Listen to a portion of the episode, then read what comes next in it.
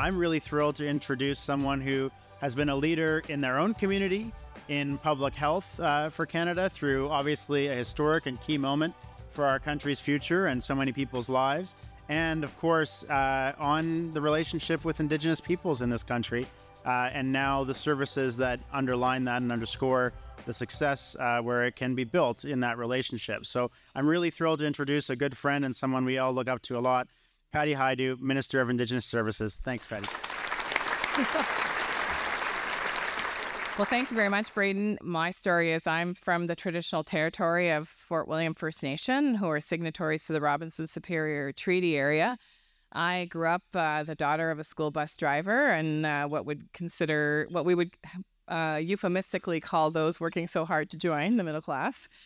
Never really loved that phrase. Don't tell the prime minister, but uh, my mom worked really, really hard, and it was uh, it was a very humble um, grounding in in life. Um, lots of uh, early childhood stuff that I don't need to go into now, but very common for working class people and for people that don't have a lot of money.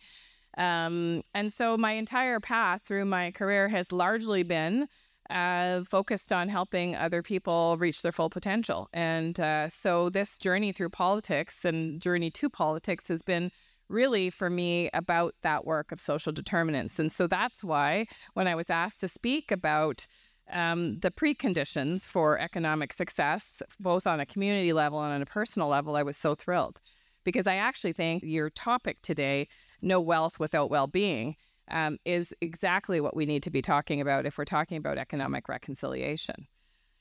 From the very many communities that I've visited over the last two years and the countless conversations I've had over my working career, it's clear to me that uh, without that focus on equity, it's very hard to get to any kind of concept of economic reconciliation. And certainly, since I've taken on this role as Minister of Indigenous Services, there is excitement and momentum in this conversation.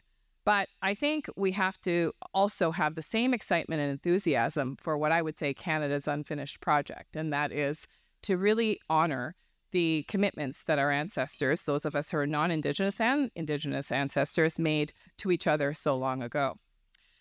Economic reconciliation, in my mind, is only possible when Indigenous peoples are grounded in their own vibrant, healthy ways to the communities that they live in when people have confidence that they will be able to a- access adequate, safe housing, that the water that they drink and bathe in is clean for everyone, and that education is available no matter where they live.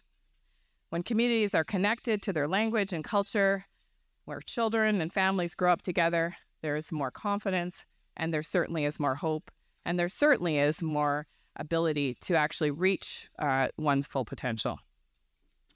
It is uh, something I've said often in speeches. Uh, you know, when the Prime Minister asked me to become the Minister of Indigenous Services, even though as a minister you're fully aware of the weight of the crown the moment you accept the position, this particular position gave me pause. I had a certain level of discomfort in holding this particular role because, in fact, ministers uh, that held this role of Indigenous Services, Indian and Northern Affairs, Indian Affairs, there's been many names for the work that I now do those ministers were responsible for the creation and the enforcing tools of colonialism. Not too long ago, the minister holding my role would have supervised a department full of Indian agents who were tasked with enforcing the Indian Act, which meant waves of colonialist policy that decimated families and communities, opportunities, and long-standing traditions. Indeed, policy tools that Canada created, designed, and implemented were used to systemically discourage and prevent Indigenous economic development and independence, whether it was through ignoring treaty rights to hunting and fishing, the control of people moving on and off First Nations reserves, restricting or undermining education opportunities, preventing access to essential financial tools, multiple gender based violations of autonomy, or other actions rooted in a fundamentally racist concept of Canada's relationship with the original stewards of the land. And so, what has been the result? Well, the policies worked exactly the way they were intended to intergenerational cycles of poverty and inequality, and a significant gap between Indigenous and non Indigenous peoples in wealth, particularly. Historically, Canada has held up this costly system of discrimination because make no mistake, it's expensive, very expensive to implement and uphold racism.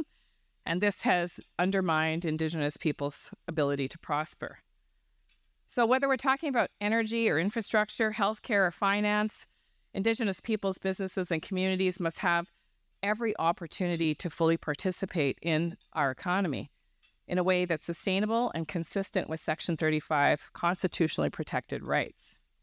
Reconciliation is not just the right and moral thing to do, but it's actually the essential thing to do for our entire Canadian economy to prosper. And that's backed up with data. The National Indigenous Economic Development Board's recent strategy showed the importance of investing in the Indigenous economy, and the report found that closing the productivity gap through better education and ensuring success for Indigenous peoples would add more than $27.7 billion per year to Canada's GDP. $27.7 billion. So, as I said earlier, uh, upholding discrimination and racism is very costly. Reconciliation, though, necessitates a focus on equity.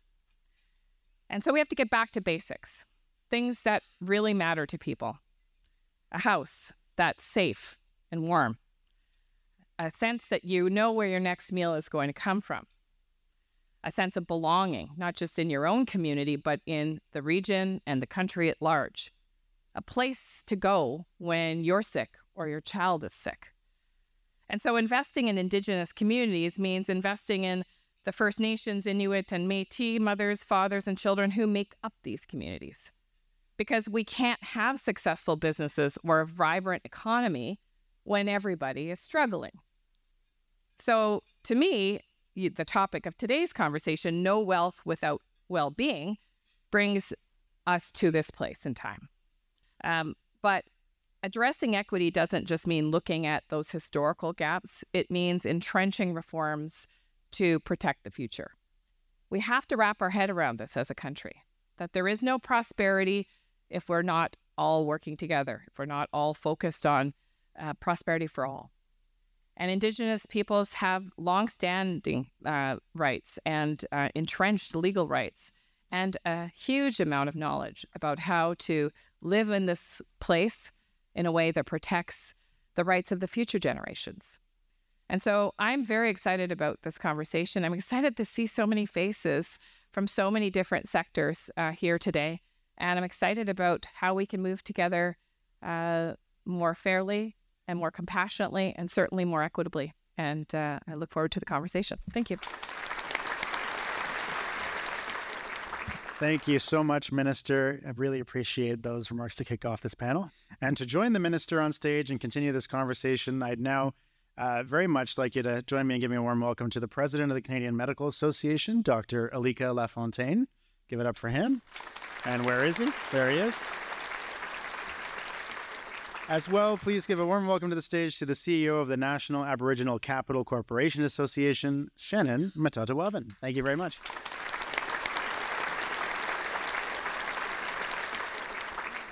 Watch it, Monsieur. This is uh, this is a, a really important panel for me.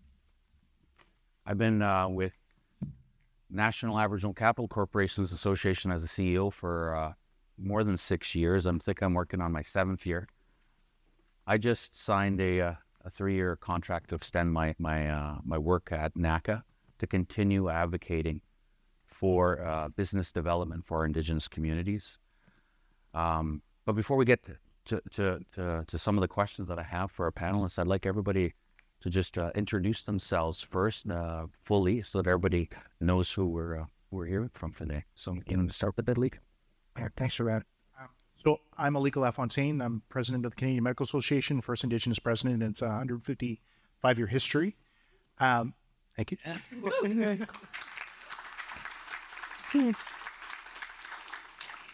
Um, my grandfather was Napoleon Lafontaine. He was a Métis activist, uh, founding board member of the Association of Métis and Non-Status Indians of Saskatchewan. It was the precursor to Métis Nation Saskatchewan. Um, my my family was never really involved in healthcare. I was the first person on either side. My mom's from the Pacific Islands. My dad's Métis from small town Saskatchewan. Uh, to ever get into healthcare, and so uh, it was it was overwhelming for me to get involved in a system that was very different than what I grew up with. You know, everything from the ways that my grandparents would teach me about healing and and uh, kind of working through different problems to, you know, the the way that things happen behind the curtain when we're making decisions about access and and the the racism that I noticed very very early on in my training. And so, uh, it's a pleasure to to be here as a, a part of this discussion and uh, hoping to really root it with my own personal and uh, uh, professional experience. Thank you. Minister, is there anything else you wanted to add? I think uh, I think I've introduced myself. Uh, so thank you, Shannin. All right. Thank you for being here. I just want to say thank you to the uh, organizers for Canada 2020 for inviting me to participate. I think this is a really important conversation. We're uh, this this this particular uh, topic of wellness that leads to prosperity is such an important topic because it's it's quite a mountain that we're climbing. There's no way that we're going to get to prosperity without our people being ready for it and being healthy and having the services that they need to ensure that they're thinking about a future. Um, my history is uh, I'm from uh, James Bay. Uh, my father is Edmund Metatawabin. He wrote a book called Up Ghost River. Uh, it talks about his residential school experience. Uh, his survival ensured that I am sitting here right now, that I have an opportunity to help our people.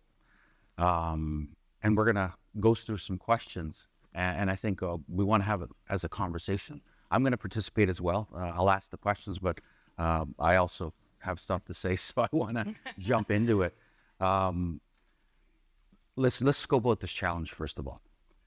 Uh, we are far from parity. I think we heard some of the the indicators. It's two to three times worse off than, than the rest of Canada in our communities.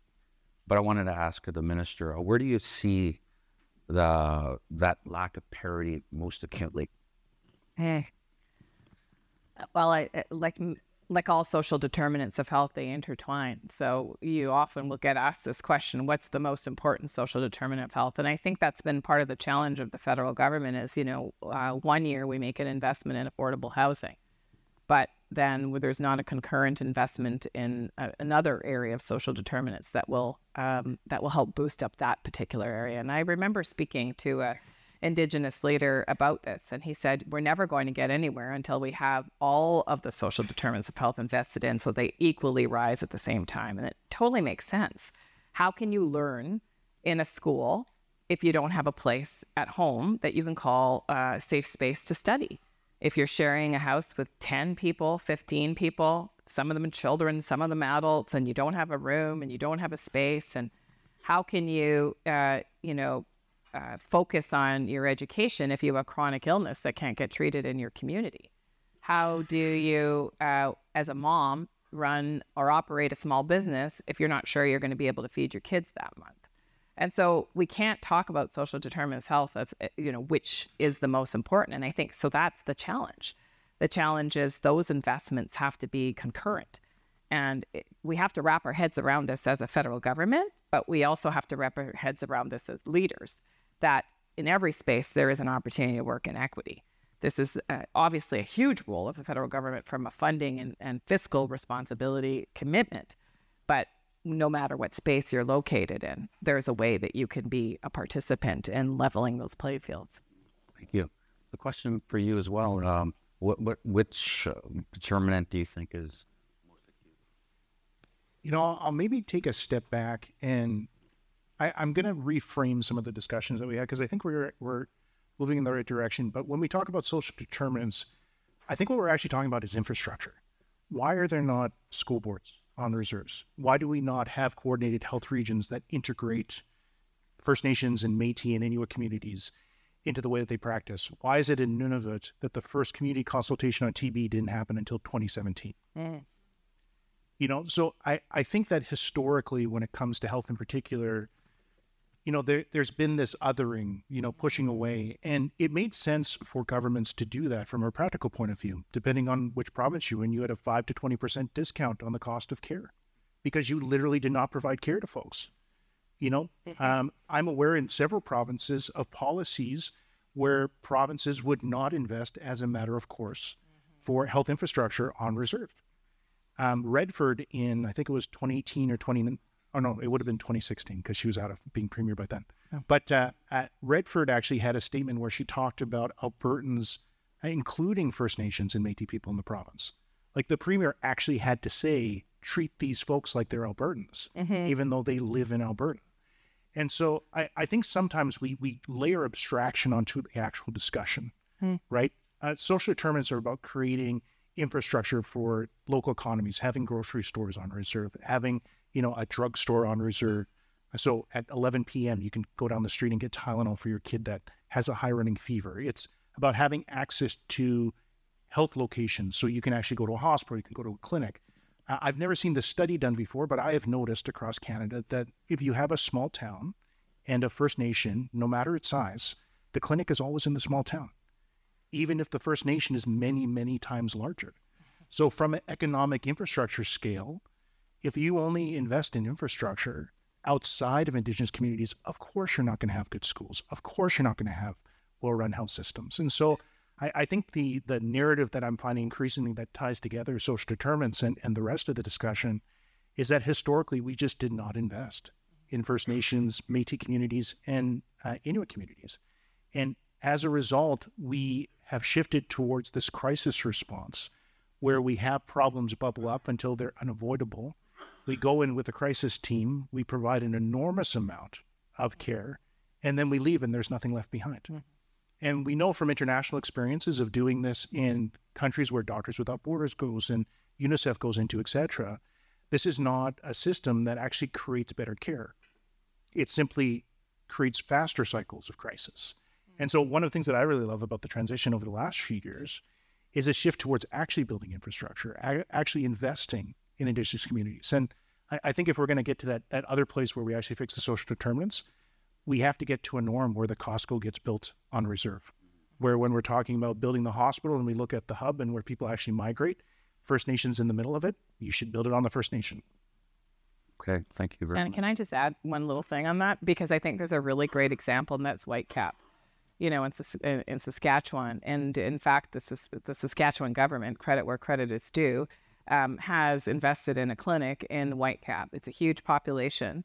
Not only are they serving Whitecap residents, but they serve the non Indigenous farmers all around them. And so there's an integration that's happening between Whitecap. It's not perfect, but and the non Indigenous communities. And it's because in the case of uh, this particular clinic, it's it's uh, it's an investment that the province has made uh, under the premise that it will serve the entire region, and it's building capacity for Whitecap in terms of creating healthcare professionals. So there's a spin-off uh, uh, effect in that there's an opportunity now for Whitecap residents to enter the healthcare field because they have a clinic on on First Nation, and I think it's a really great example. So, Alika, let's talk about the health and medicine aspect. Now, you've been instrumental in uh, in the strategy to advance health transformation in First Nations. What was the catalyst for that work, and uh, how has that strategy evolved? So the, from two- 2013 to 2017, I was part of something called the Indigenous Health Alliance, and it it had its origins in Keeseekoose First Nation, Key First Nation, and Cote First Nation in um, southeastern Saskatchewan. Uh, I was invited in by uh, someone that I, I highly respected. You know, Senator Ted Quewezance used to lead the Senate out of the FSIN. And he sat down a group of us, and he had done work with my dad. And so my dad kind of nudged me and said, Can you help Ted out? And so uh, we were sitting around in a room, and they started asking the question, you know, why is everyone so sick on reserve? At the time, they were having a violence crisis, they were having an opioid crisis, which still continues on today. And I just finished my residency. I'd been in practice for a couple of years as an anesthesiologist. I had had the opportunity to participate a lot with uh, quality improvement. And I noticed that a lot of the things that we talked about as just infrastructure we take for granted didn't exist within Key Cote and, and Keeseekoose. And the, the question that, that I brought up with a couple of the other participants was why is everyone so healthy just across the way? You know, why in Kamsack are people having better outcomes? It's the same population, same exposure to environmental contaminants. It's the same in, in many, many different things, except one one person is on reserve, the other person is in Kamsack. And that shifted the discussion away from, you know, asking why are we broken towards why is the system broken. And I think with with leadership, there's there's a very small part that has to do with you, and a lot has to do with the luck of who's who's around at the time. Uh, we had a very receptive government. We had, you know, folks within the bureaucracy that were very motivated to make change. And as a result, we started having conversations about quality improvement, patient safety. We started talking about patient centered care, you know, things that we had brought into mainstream medicine a decade before, but had just not talked about within our communities. And uh, things kind of uh, scaled out from there. We had uh, more than 150 First Nations at one point being a part of the alliance. That was, I think it was more than 30%. We had Nishnawbe, Aski Nation, Manitoba, Keewatinowi, Okimakanak, and uh, the Federation of Sovereign Indigenous Nations. Um, the government uh, set aside $68 million for healthcare transformation in 2017. That's led to a lot of initiatives, including, uh, you know, the health region that the Southern Chiefs of Manitoba are, are trying to set up. And people really asking a different question instead of saying, well, what is wrong with me that I'm so sick? To instead saying, why is our environment so different than the environments that other patients get to access? And is there a way to actually make it the same? Because I, I think at the at the core of it, equity unless you build things in the same way it's it's impossible to get the same sorts of results minister education remains a challenge for first nations uh, i know that education has been very uh, a big focus for you can you share a little bit about your work and some of the recent uh, successes you've had I'm reluctant to tout our successes because they're early, and I would say that we're still not really at equity. You know, um, even though I talked about per capita equivalency, um, the challenge with a per capita comparison is that if uh, if what you're trying to do is close a gap, then actually you need to invest even more than per capita. And so we continue that work as a government to look at ways that we can support partners to have this this financial support, but also the practical support as they transform education systems um, to meet uh, the needs of students in, in community. And, you know, I think the challenge, and I'm looking at Val Gideon here, who's like longtime fighter. I would say the survivors of the department who are also the advocates. Those are the ones to watch. um, and I think the challenge is that uh, we still have a system that's very controlling. And so, you know, and Val's nodding, so I'm not hurting her feelings, but. Uh, I note this in the work that I do through through the kinds of changes that we're trying to implement as the government. You know, there's a real resistance, and it's not just obviously Indigenous Services Canada. It's the central agencies like Treasury Board and Finance, who you know are very used to counting pens and ticky boxes, and really not looking at very good measurements of outcome. And we need to uh, sort of, I think, as an entire government, really focus on outcome measurements that are self determined. Uh, that's a hard shift for a government that is really, really uh, about counting the ticky boxes. You know, we transformed emergency management under duress, I would say, um, just uh, a, a, year and a half ago uh, through through work that I observed in community, where you know I met with the Chilcotin okay, great group of people who fought off a forest fire uh, through historical knowledge of the fire season, the forests, uh, all the things I have no knowledge about. Uh, but they, uh, you know, sat with me and told me what they did. They were in active litigation with the federal government because some of the expenses that they incurred, by the way, saving their community through an entirely volunteer base of people in the community, were considered ineligible. Um, so they were suing the government. They were they were they wanted their two million dollars or so. And uh, I said, well, this is crazy. Like you did the job. You saved your community. You're saving the government, you know, millions, potentially billions of dollars in rebuild costs. And, you know, n- not without a lot of hardship, hardship and, and heartbreak, of course, but they got the job done. And it was that conversation that inspired me to say, we need to transform the way that we think about this that's not so um, formulaic. You know, uh, whether or not uh, people bought T-shirts for their volunteers or not should not be any of our concern as the federal government. And so, I use this example to tell you that this happens in pretty much every space. And our challenge as the federal government is to count differently and to help work with part and to work with partners to ask them how should we count together what matters to you what kinds of things do you want to see uh, coming out of the work that you're doing to transform your community and act accordingly. Yeah, just just to add to that, I, I think I think one of the things that I've realized after being in this space for so long is that there's a lot of things that we take for granted that are just rules when really they aren't actual rules, right? Totally. Uh, they're, they're just the ways that we act and the ways that we evaluate information. And our, our biggest advances, I think, in healthcare, and I, I really love the phrase rewiring.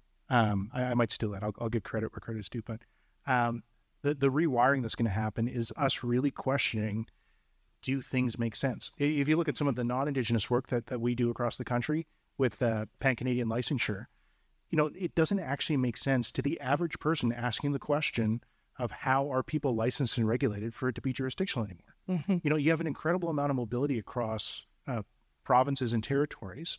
You cannot provide care to a patient that you saw if they moved to a different jurisdiction because of the way that we license.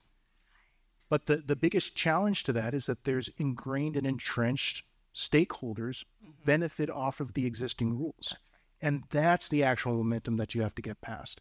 And I, I love the statement that's been said in, in the previous panels that, you know, uh, Indigenous peoples are the solution, right? We're not your problem. That's right. Right. And there's a lot of creativity that can happen within Indigenous communities because they don't actually have to follow these same rules because they don't have the same sort of historical remembrance. That's not a part of their corporate culture, mm-hmm. you know. And so people can be very flexible. And going back to the question of, are you actually solving the problem? Right? You had a fire, you put it out. Well, that's what we wanted you to do, right? That's what you wanted to do. Yeah. That's, and and how can we help Indigenous peoples across the country, whether it's First Nation or Métis settlements or Inuit communities, really embrace the power that they already have to make change. There is a lot of flexibility on how you can set up healthcare on a reserve that people don't have to ask permission for. Mm-hmm. I give you one example. The College of Physicians and Surgeons of Alberta is going around signing agreements with some First Nations because they've realized they do not have jurisdiction there.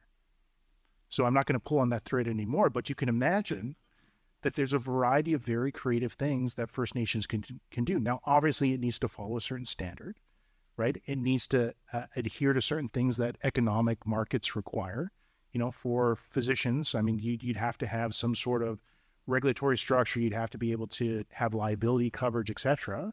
But First Nations are not restrained in how they go about doing things. Now, the future is collaboration. So making sure that we work closely together so we're all not just trying out random things just to see what sticks, uh, but instead drawing on each other's wisdom, each other's uh, you know long track record of of doing well. I think it will make a lot of a lot of sense. And to a great degree, I I strongly feel that Indigenous peoples, particularly in the area of health, are going to lead in the next couple of decades at new ways of providing care that's going to be much more effective because they don't have the shackles of history. Mm, thank you. I had a recent experience. Uh, I, I, was helping my community, uh, Fort Albany. They were uh, evacuated Niagara Falls because of flood waters in the in the river, and this happens to a lot of communities for different reasons. And I think fires are uh, are, are, one of them right now. But after you see a community that uh, is generally put into houses that are sp- spread out, and there's a there's a, there's a little bit of uh, anonymity to that, but then you put them under a hotel, then you're putting a spotlight on everybody, and uh, I I had to I was a liaison, so I was helping the community um, transition from the community uh, into the community of Niagara Falls, and there's a lot of social issues. I had to kick in a door to, to help with an overdose situation. And I saw a dead person inside that door. Now that affected me immensely because my whole job has been to try to ignore that and just say prosperity, prosperity, more capital, uh, more programs and services. But we cannot ever discount that we need healthy people in order to look at that far place. And this is a pervasive issue in, in the community. And, and, and that person luckily uh, got a squirt in the, in the nose, and I didn't know about this and came back to life. But I wanted to ask the minister because of your experience with that. How pervasive is that in the community and in all Canada?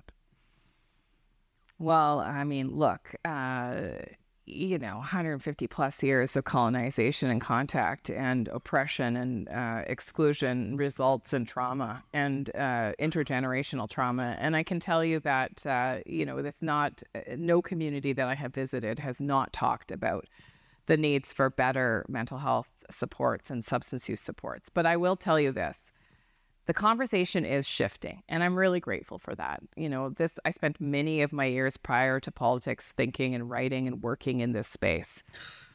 And i i'm excited to see the premise that many first nations leaders are starting to uh, challenge if you will that somehow western treatment uh, solutions um, for lack of a better word are going to get this community or their community out of this crisis. And community members are starting, community members and leaders are starting to have conversations about alternative models to deal with the um, the trauma that causes people to want to relieve their pain. Let's be really clear. Uh, and doctor, I don't want to take your space. You know a lot about uh, drugs and treatment. But opioids are a really effective pain reliever. You know, they're a really effective pain reliever for physical pain and they're a really effective pain reliever for mental pain. And in fact, your body sometimes doesn't know the difference. And so we're seized with an opioid crisis in this country, in North America. Uh, we're not unique. First Nations people, in some cases, have worse rates of quote unquote substance use and addiction. But I would challenge us all to think about the loved ones in our lives, all of us, every single person who is struggling with substance use. This is uh, this is this is this is the challenge of our time to figure out together how we have uh, uh, better outcomes. So there are great, um, there's lots of great research in this space, and there's lots of great um, thinkers in this space. And the challenge for us, I think, and for First Nations leaders is to be bold enough to choose different paths. You know, sticking a 12 step treatment center in the middle of a First Nation may not be the solution um, that you think it is. Uh, of course, uh, people are desperate and they want, you know, everybody, if you've ever loved anyone who has a substance use disorder, and I certainly have, what you want most as a family is somewhere you can send their loved one away and six weeks later they come back fixed. Isn't that what we think of when we think of treatment? We're like, oh my God, you just need to go to treatment. We're going to send you to treatment. And then when you get back, you're going to be back to the person I want you to be. But it never works that way.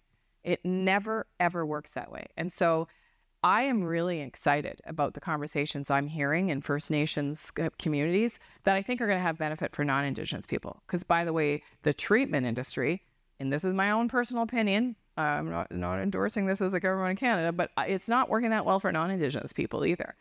I just want to say, Shannin, on, uh, I know how traumatizing that is uh, to see someone who has died as a, of an opiate overdose, and I'm thankful that the person was revived. But uh, please take care of yourself because those are serious those are serious um, vicarious trauma injuries and uh, you spoke about it in your words and i think uh, it's important to take care of ourselves when we see that.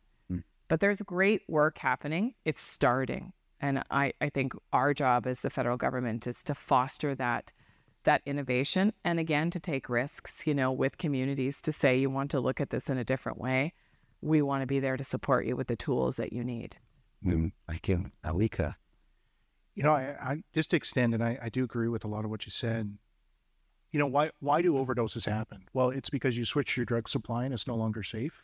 You have a mismatch of whatever proportions are in whatever mix that you're you're being treated with, or you had a, a era of sobriety and then suddenly you're giving yourself fentanyl. I mean, I give this stuff every day to people. I mean, I anesthesiologists are the are the drug kingpins of, of the medical field, but um, I I, I think when you're looking at what works in our communities, what are we finding is having a, an enormous amount of traction on the land healing.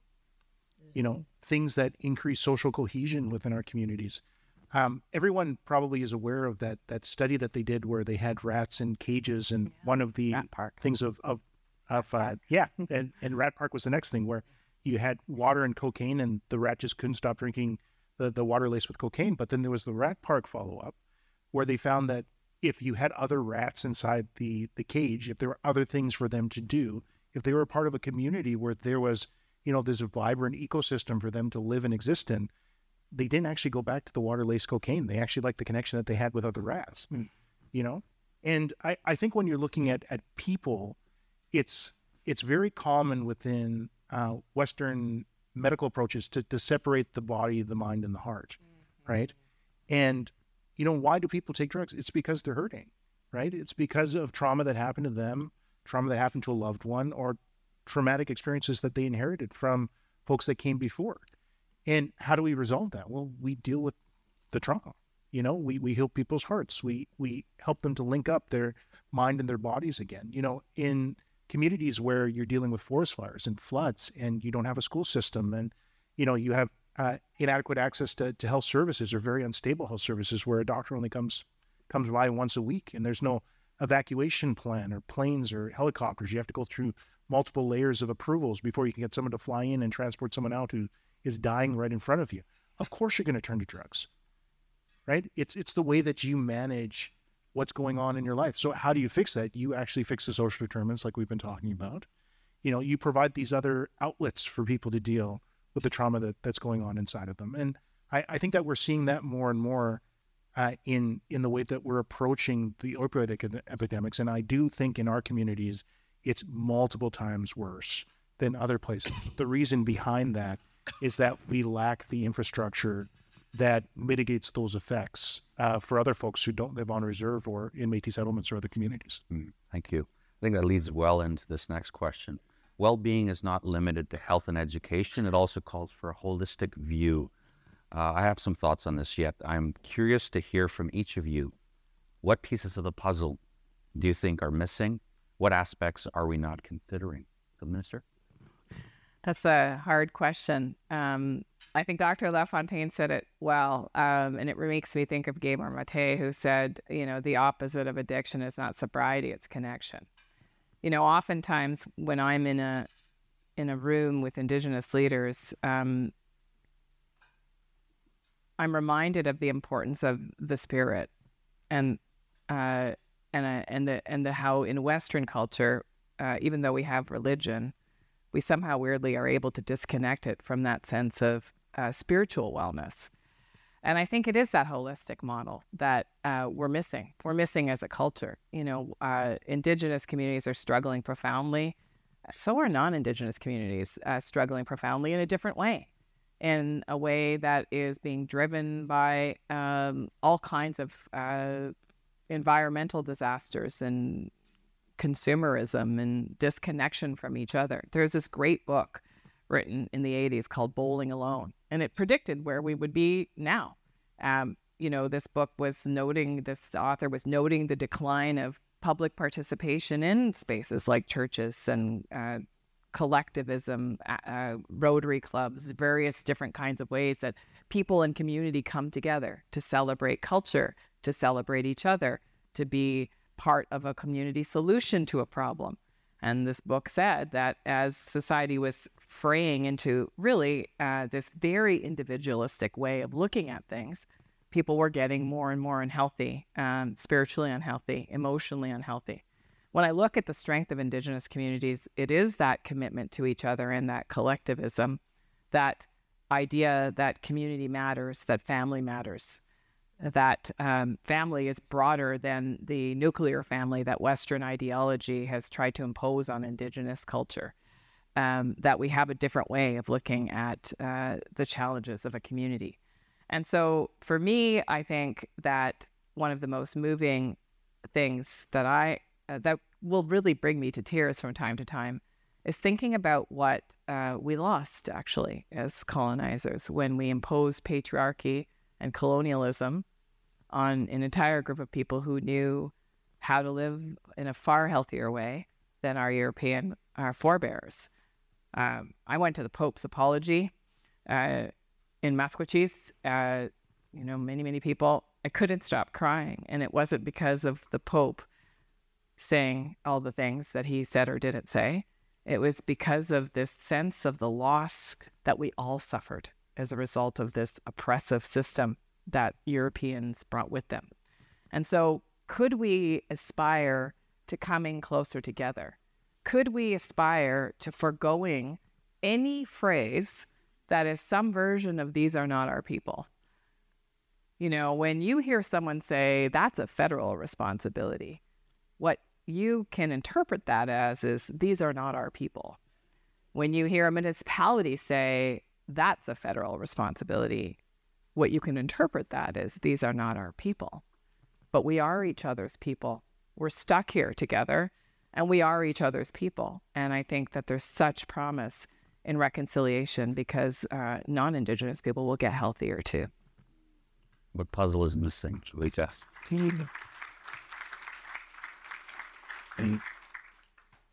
Yeah, I, I, I think that I, I, I really agree with that answer. And, and the, the way that I've often looked at healthcare is that it, it worked in the past for what it was. The world changed around it, and as a result, it's not working for anyone anymore.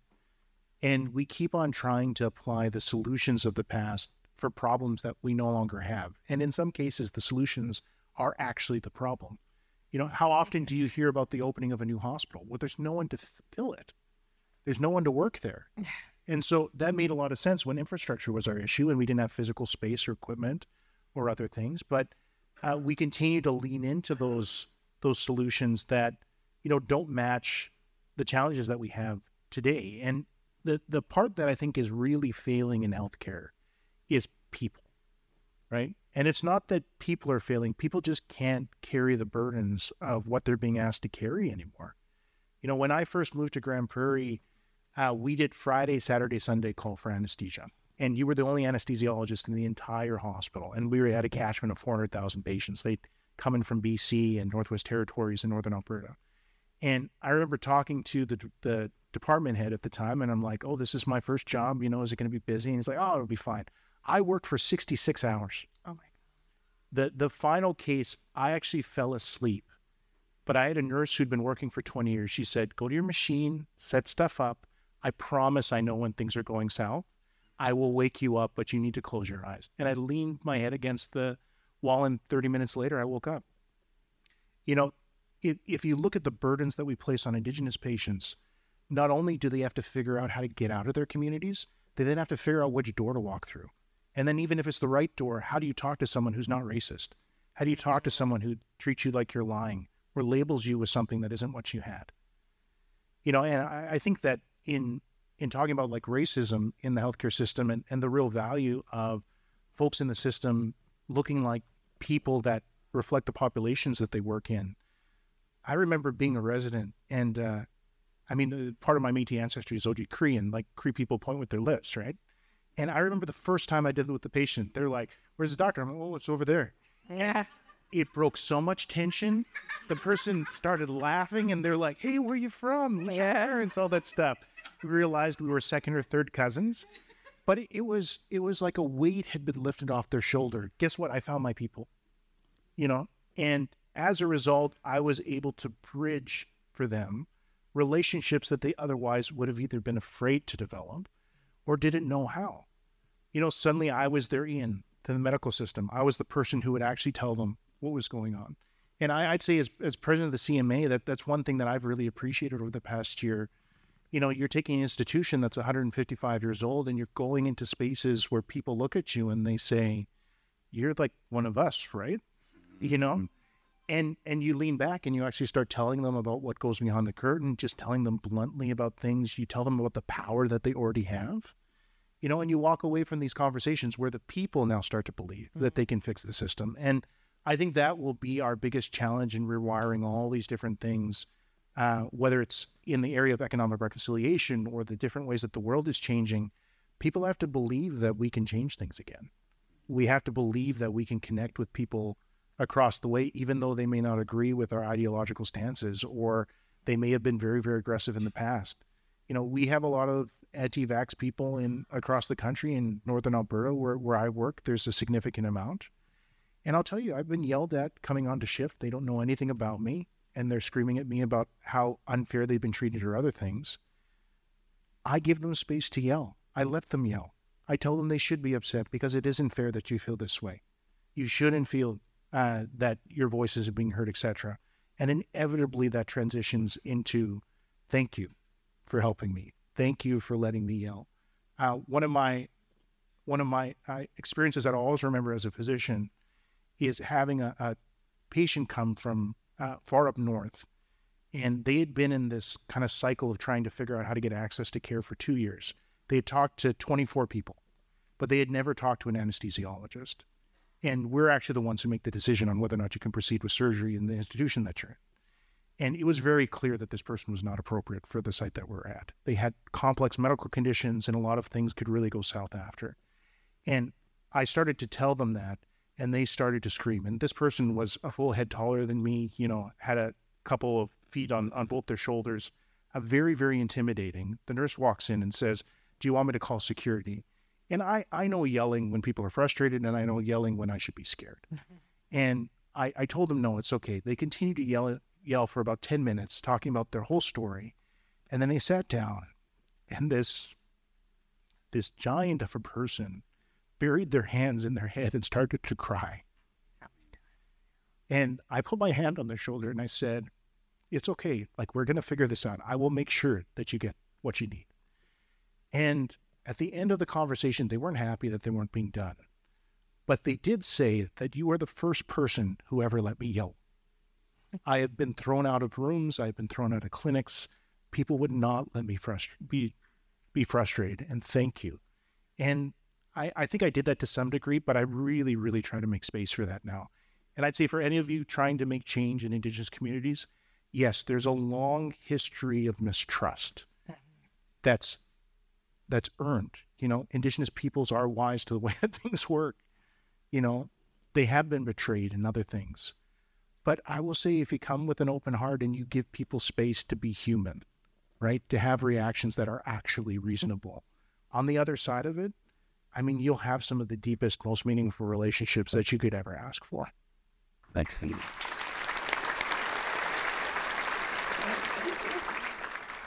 Really hard to follow that up, but I, I, I want to say that everybody in this room is here for a reason. You all want to participate and ensuring that there's some economic reconciliation. The mountain is huge, and it just seems like that hill gets higher and higher all the time the, the, the pressure on the federal government to try to solve all these problems is it's not only on their shoulders, it's on each and every one of us. And we all have organizations, and we have, have organizations uh, and, and nonprofits, and, and the corporate community has a responsibility to ensure that the Indigenous community has all the services, that they have equity and, and, and, and well being so that they can think about the future. I used to deliver uh, business programming directly to uh, Indigenous entrepreneurs.